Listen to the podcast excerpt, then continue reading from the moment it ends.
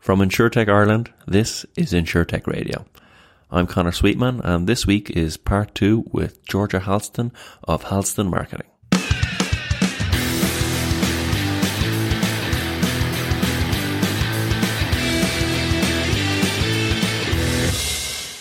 Instead of just the same old bump that everyone else is doing. That seems to be a bit of a theme with this conversation. I suppose even you starting your business, you're you're going into a sector that is underserved by B two B uh, marketing companies, and then you're also t- you're saying to them, "Look, yeah, this is what everyone else is doing, and that's exactly the reason why we should go in the opposite direction."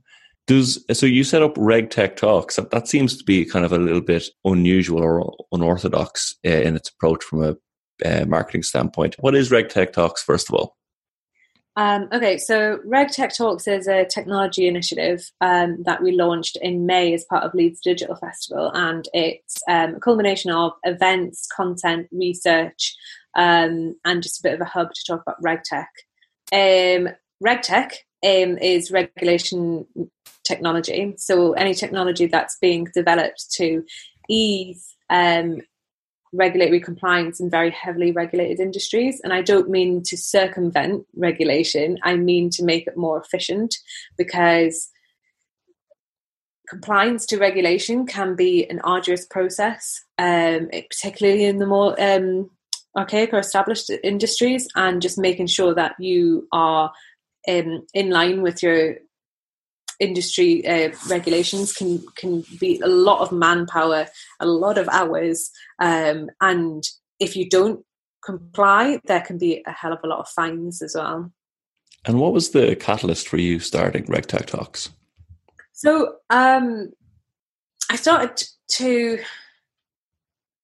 I think RegTech came out as a term, and for me, it's kind of annoying because it came out as like the little brother of fintech, which is really not what regtech is because every industry has some sort of regulatory compliance. It's not just finance.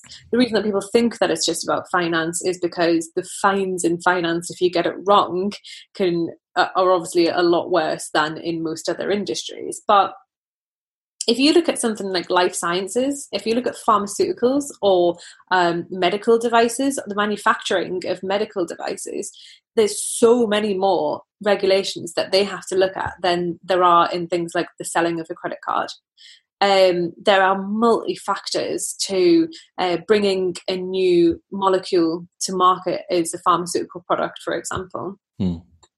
Um, and the reason that I really got into that is because every industry that we work with is heavily regulated from construction, manufacturing of anything, manufacturing of anything that goes in your body specifically, food, drinks, um, pharmaceuticals, it goes on your skin, cosmetics, anything that you're, if you're manufacturing anything like that, there are so many regulations that you have to deal with. Um, and life sciences was one of the industries that we really got um, involved with at an early stage as well. And speaking to these clients, every single time we spoke to them, oh, we've got uh, this audit to deal with, or that you know we have to make sure that we're implementing audit trails on every single thing that we do, and it was a pain point for every single industry that we were working with. And this comes back to how you create your marketing strategy um, you look at those industries that you're working with, you isolate their pain points, and you try and come up with a solution for that. Now, as a marketing agency, I don't have a solution for the issues that these companies have with their regulatory compliance. All I can do is say, well, we'll, we'll do some marketing and speak to your target industries, but that's not going to help the guy in the back that spends 100% of his of his time ticking boxes and doing forms and all that, mm. that hmm. horrible stuff. So um, in a bid to speak to those uh, industries on a level that I know is, is really um, poignant for them, I thought, why don't we start RegTech Talks? Let's talk about regulatory compliance. Let's talk about those super heavily reg- regulated industries, create the conversation about it, and actually let's unearth some of those technologies that are coming out um, that really um, are making efficiencies. So that puts me in the position where I'm I am offering a bit of a solution to one of the biggest issues that most of our clients and potential clients are looking at. Yeah, that's a great point. Uh, and how like what have you what have you learned from uh, from doing it? Um, well, we've learned that um, as a term, regtech is very confusing for people. um, but I don't mind, and I I know that um, that it is going to be um, it, it is going to be one of those things that people are talking about, and I want to own it now so that we are at the forefront of regtech before um, everyone's trying to own it. Yeah. Um, so we, we wanted to position ourselves as the authority in regtech. So, you know, if I'm having an open opening conversation with someone in manufacturing, um, I can say to them, "Oh yeah, I understand your uh, your industry. Not only do I understand your industry and your target audiences and the way to market it, I understand that you have to deal with these really horrible things." Um, and I also know a guy who has an IoT platform that can make sure that your operation is 100% compliant 100% of the time. Um, and we, we, we're using technology to do that. And how many events have you run so far? So we've run three. Uh, the first one we had um, a, an array of different speakers. We did have a, a reg tech company called Recordsure, um, and they are in fintech, those guys. Um, and we had Squire Patton Boggs talk about law and the regulation, regulatory compliance issues in law and the big fines and all that kind of stuff. Um, we had um, a company called Your Special Delivery Service, who are a Swedish based, uh, really specialist um, delivery company. They do everything from cryogenics to human tissue to explosives.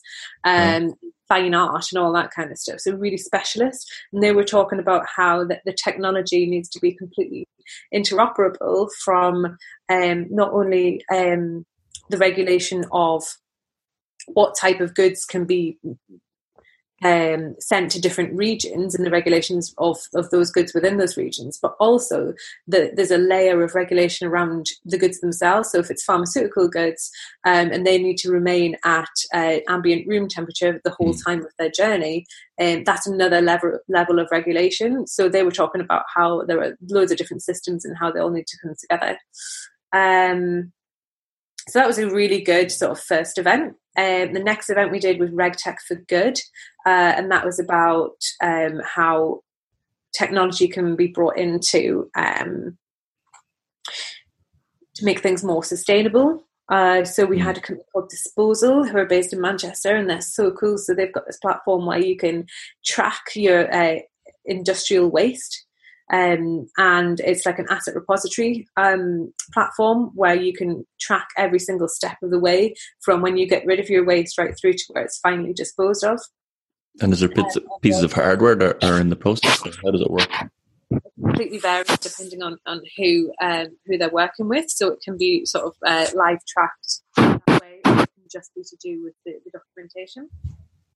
And what was the event you ran last month? Uh, so the event that we ran last month was RegTech and the energy sector. Now the energy sector is another one that's really close to my heart, just because the things that are happening in the energy sector, um, sustainability, climate change, those kind of things are absolutely pinnacle to every conversation, political um, or economical every conversation is pivotal around those kind of conversations now. So um, the energy sector is just so many interesting things are happening. It's all centered around technology. So, who did you have at the event? So we had. Um, I think that the best way to describe the uh, the conversations might be to maybe introduce you a little bit to the actual uh, regulations that they have to come up against. Okay. Um, so, first of all, there's regulations around the actual production of energy. So, we're talking power stations. Mm. Um, and the, the main issue, the main regulation they have to come up against is um, the Large Combustion Plant Directive.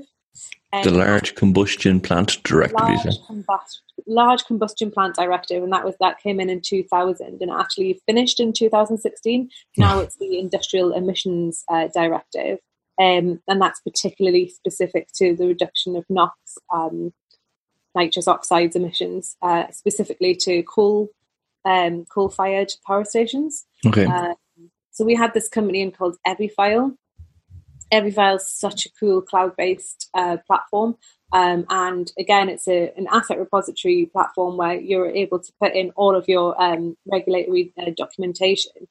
But what makes Everyfile so cool, um, and they gave us actually um, a case study of Drax Power Station, uh, and that's in uh, North Yorkshire and they gave us this case study of how they had implemented this platform through um, sensor data. So across the whole uh, of the power station, there's real time sensor data being fed into the platform that um, allows for Drax Power Station to understand um, the efficiency of their turbines wow. Um, to ensure that um, they are working as efficiently as possible and they're working within um, regulatory limits.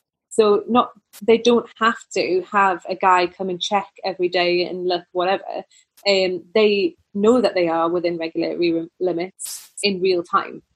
Um, and listening to Luke, Luke, uh, Luke Allen speaking about what they've done at Drax was absolutely mind blowing. Um, and Drax themselves, as a company, they're looking to be um, carbon negative by 2030. And for an energy production company. They go into to biomass and all that kind of stuff, and they're sort of obviously moving away from coal most, most of that. Um, but for an energy production company to be um, to be carbon, not just carbon neutral, but carbon negative, is, is a massive goal for those guys. Um, it's just really interesting to hear about that company. Yeah, that's extraordinary. so that's the like the production side. Mm. Um, the then you have to think about um, providers. So energy providers.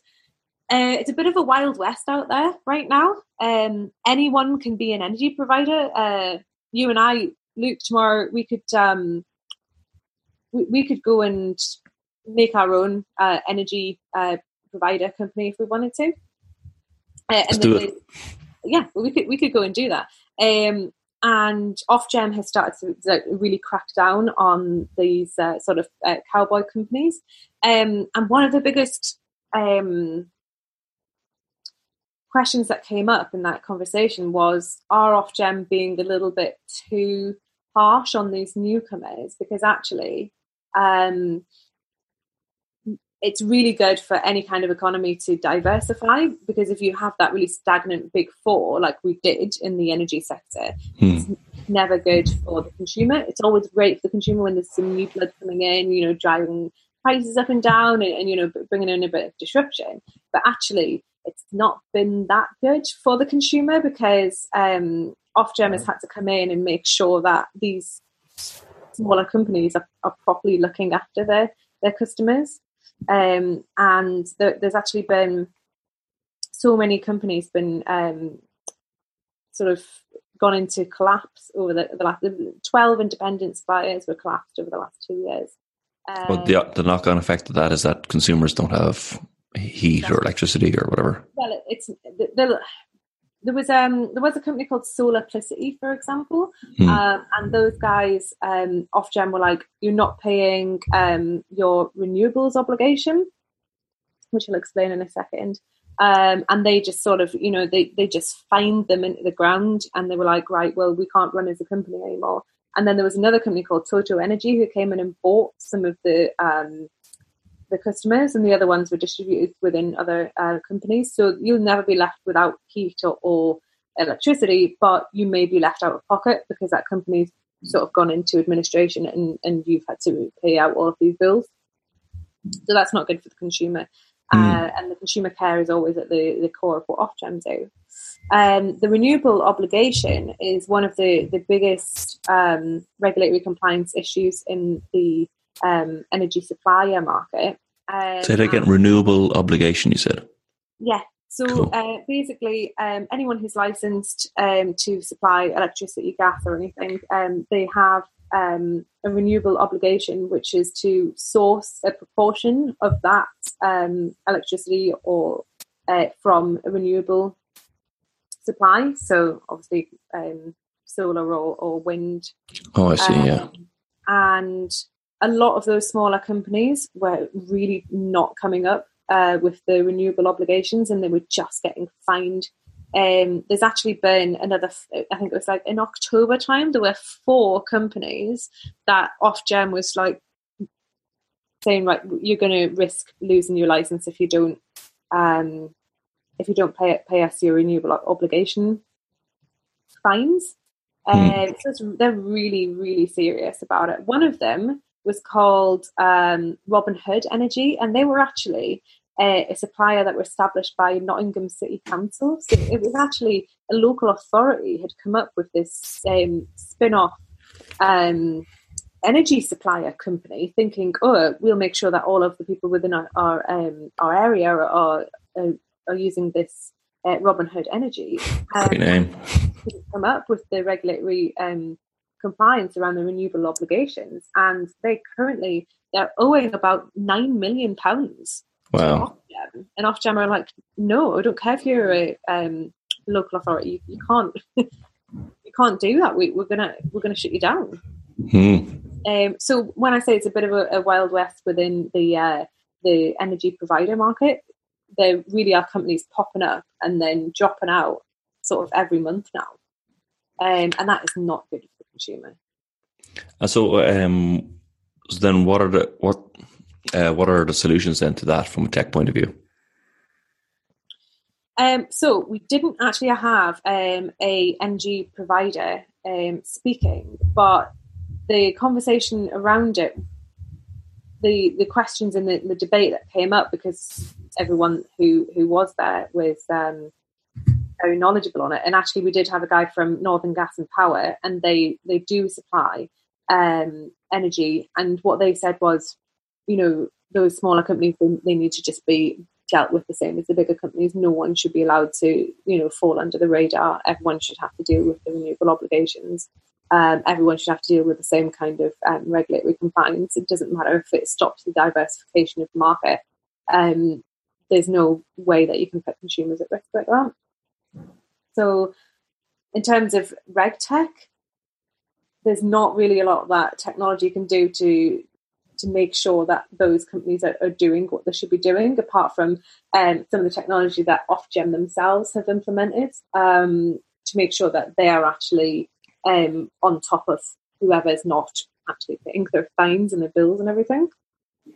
So it sounds it sounds like by doing RegTech talks, you've really um, you started to uh, make a good impact in terms of bringing awareness around these issues and also helping your clients deal with any um, uh, potential pitfalls. Um, so, what are your plans for it in the future? So, um, the next RegTech talks that we're going to do, I think, will be RegTech in the life sciences industry. Um, mm. That'll be quarter one 2020. Um, and that's just because life science is it's so massive, it's so important. Um, and when I first introduced RegTech Talks, it was quite an emotional pitch because I think that everyone who's heavily regulated is regulated for a reason you know, if you're selling staples, you've not got as, as many regulations as if you're selling a new cancer drug. Hmm. And I feel like we, sh- if you are heavily regulated, you shouldn't be complaining about it. You should be honoured that you are because it means that you're doing something really important. It means that you are one of the institutions that makes our society work. Law, finance, um, manufacturing, construct like these things, they need to be regulated because they're so important and they need to be done properly. The, the, quality control of this stuff needs to be looked at from an outside point of view. Um, and life sciences is such a huge one, and technology, medtech, biotech, biosimilars, some of the amazing stuff that's happening. Um, it's hard for the regulators to actually keep up with some of the stuff that's happening. Mm. So I think a, um, a conversation around the latest um, technology um, in medtech would just be I mean, even if it's just me in the audience, I can sit there and listen to people talk about that all day. Uh, hopefully, there will be other people who will find that interesting as well.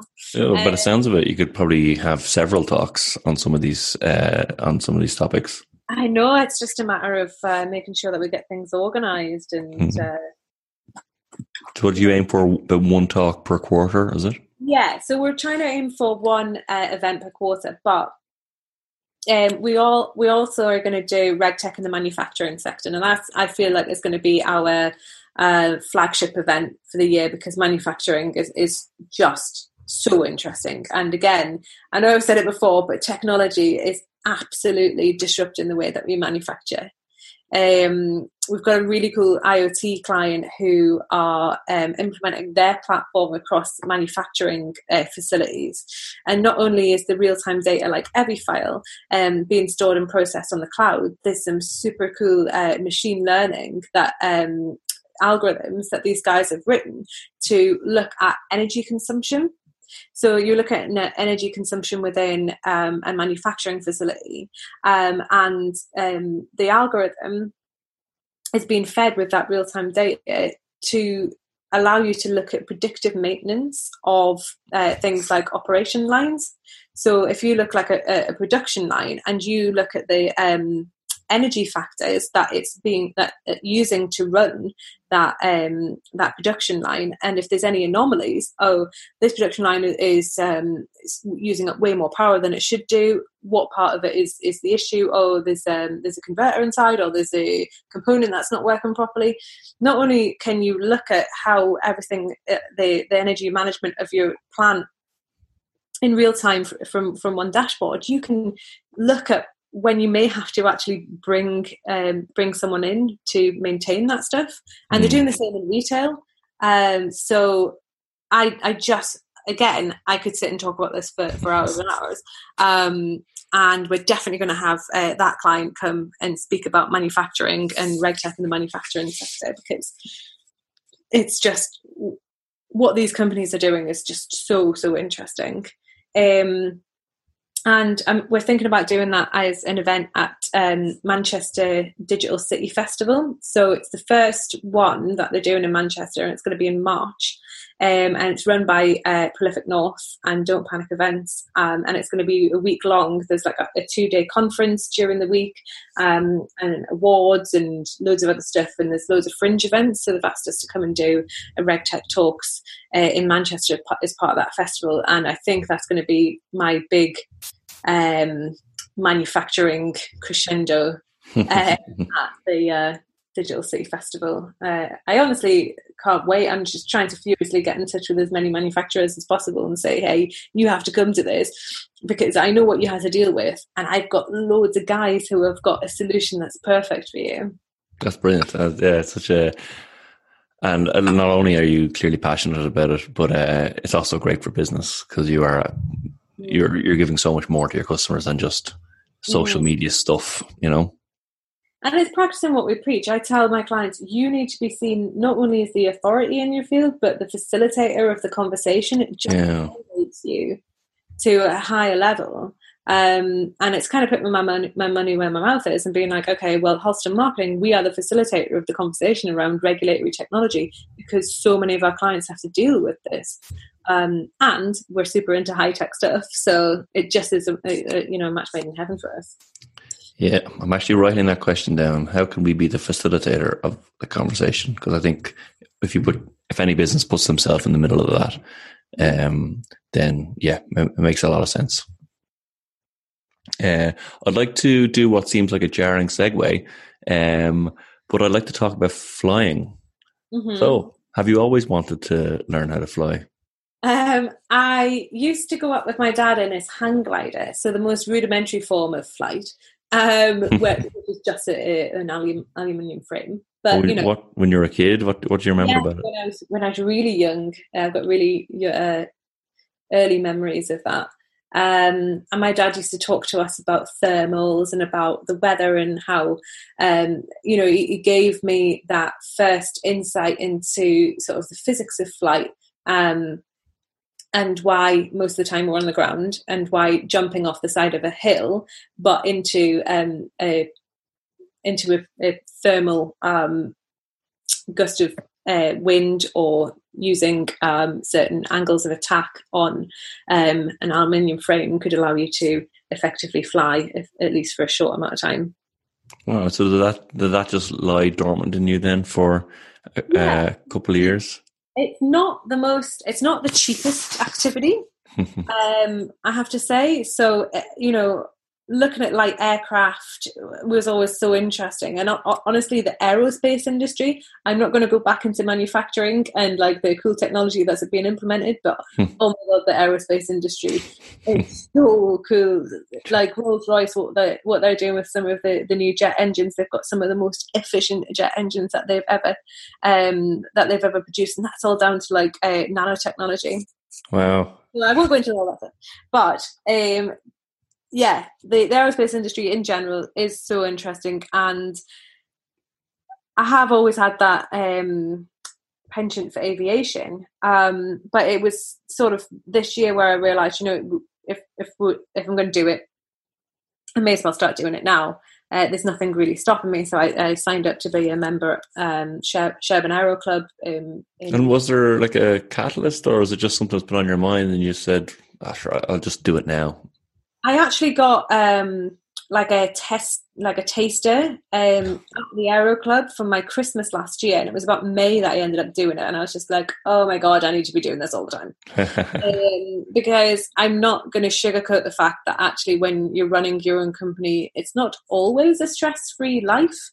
um, entrepreneurialism is not necessarily for everyone. I can't imagine doing anything else. Um, but it doesn't come without um, the you know its own stresses. Um, and when I first did my my flying lesson for, for the taster session, I came out, I came away obviously thinking, oh my god, that was so cool. I saw North Yorkshire. I actually flew over Drax Power Station, which is the coolest thing anyway. And um, I came away thinking, do you know what? For the last hour and a half, I thought about. I, it was the first time in two years that I haven't constantly thought about my business and what we're going to do next and clients and, and all that stuff. And I thought this may potentially be the you know release that that I'm looking for that can allow my mind a little bit of space that it needs. That's lovely. And uh, do you remember, or have you had a, uh, a, any scary moments, or what was your first scary moment? No, it's not scary. None of it's scary. It's all great.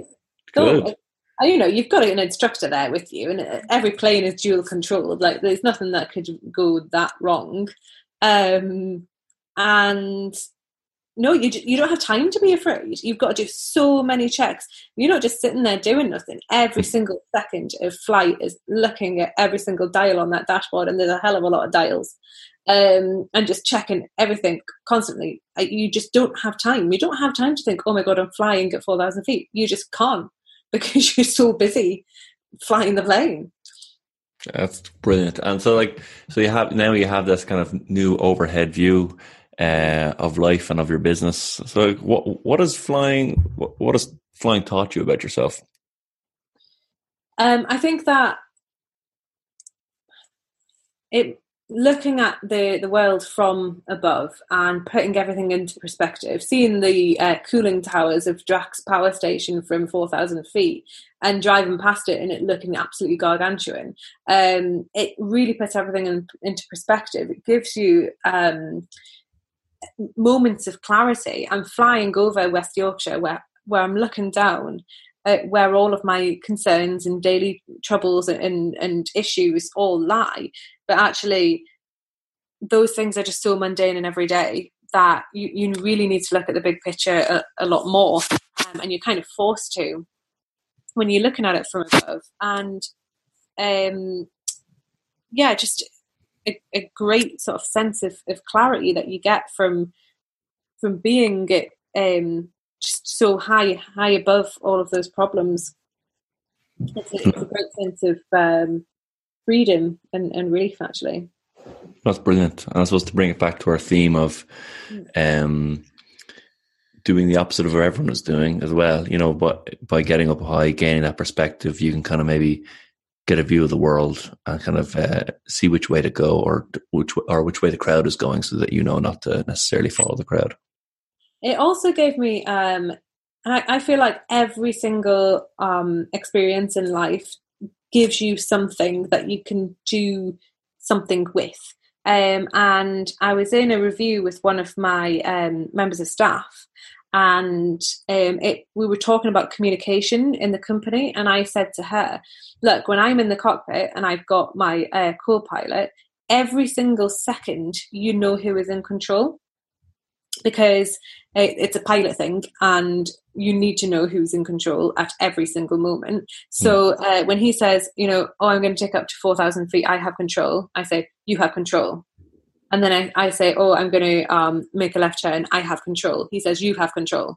So it's like, you know, in a kitchen where you say, yes, chef. um, you have to, every single time you change control, you say, I have control, you have control. Wow. And I use that um, as an example with with my staff to say we always need to know who is in control and if you don't know if you know there's a client piece of work sat there in the ether of Halston marketing and you don't know who has control of it, they don't know, then it becomes, you know, it, it falls through the cracks. So we need to be like a, a really uh, tight knit team, like two pilots are, where every single second we need to know on every single piece of work who's in control. And it was just a great analogy that I just sort of made up at the time. And I was like, oh, that's really good, actually. I'm going to use that uh, more often. That's brilliant. I think it's a great place to end, Georgia. Uh, thanks for your time. Do you have any parting words uh, for our audience? Um, RegTech is the new rock and roll. it was um, a quote from Mark at uh, Recordsure um, in our very first event, and I have maintained that from him. Um, you should get T-shirts made.